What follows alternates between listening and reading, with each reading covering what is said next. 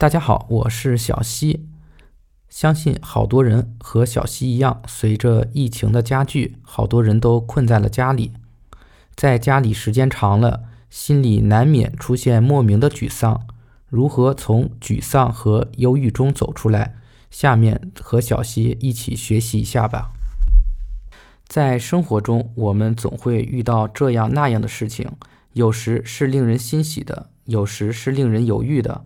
不管是令人欣喜的，还是令人犹豫的，我们都要正确面对。但是有些人却无法的面对这些不如意，在失意时不能端正心态，心理失衡，无法控制住自己的情绪，这种做法是非常不可取的。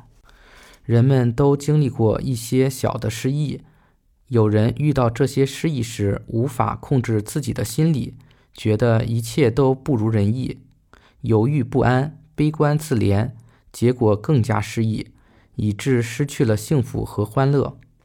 正确的思维应是寻找产生沮丧和悲观心理的原因，一旦找到并能做出答复，就可以幡然醒悟，得以解脱。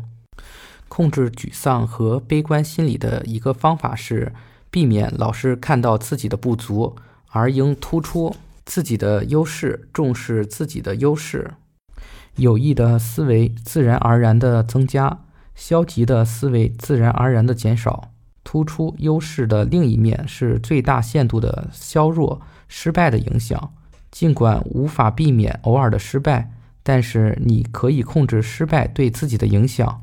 承认失败是生活中的一部分，这样会使自己情绪好一些。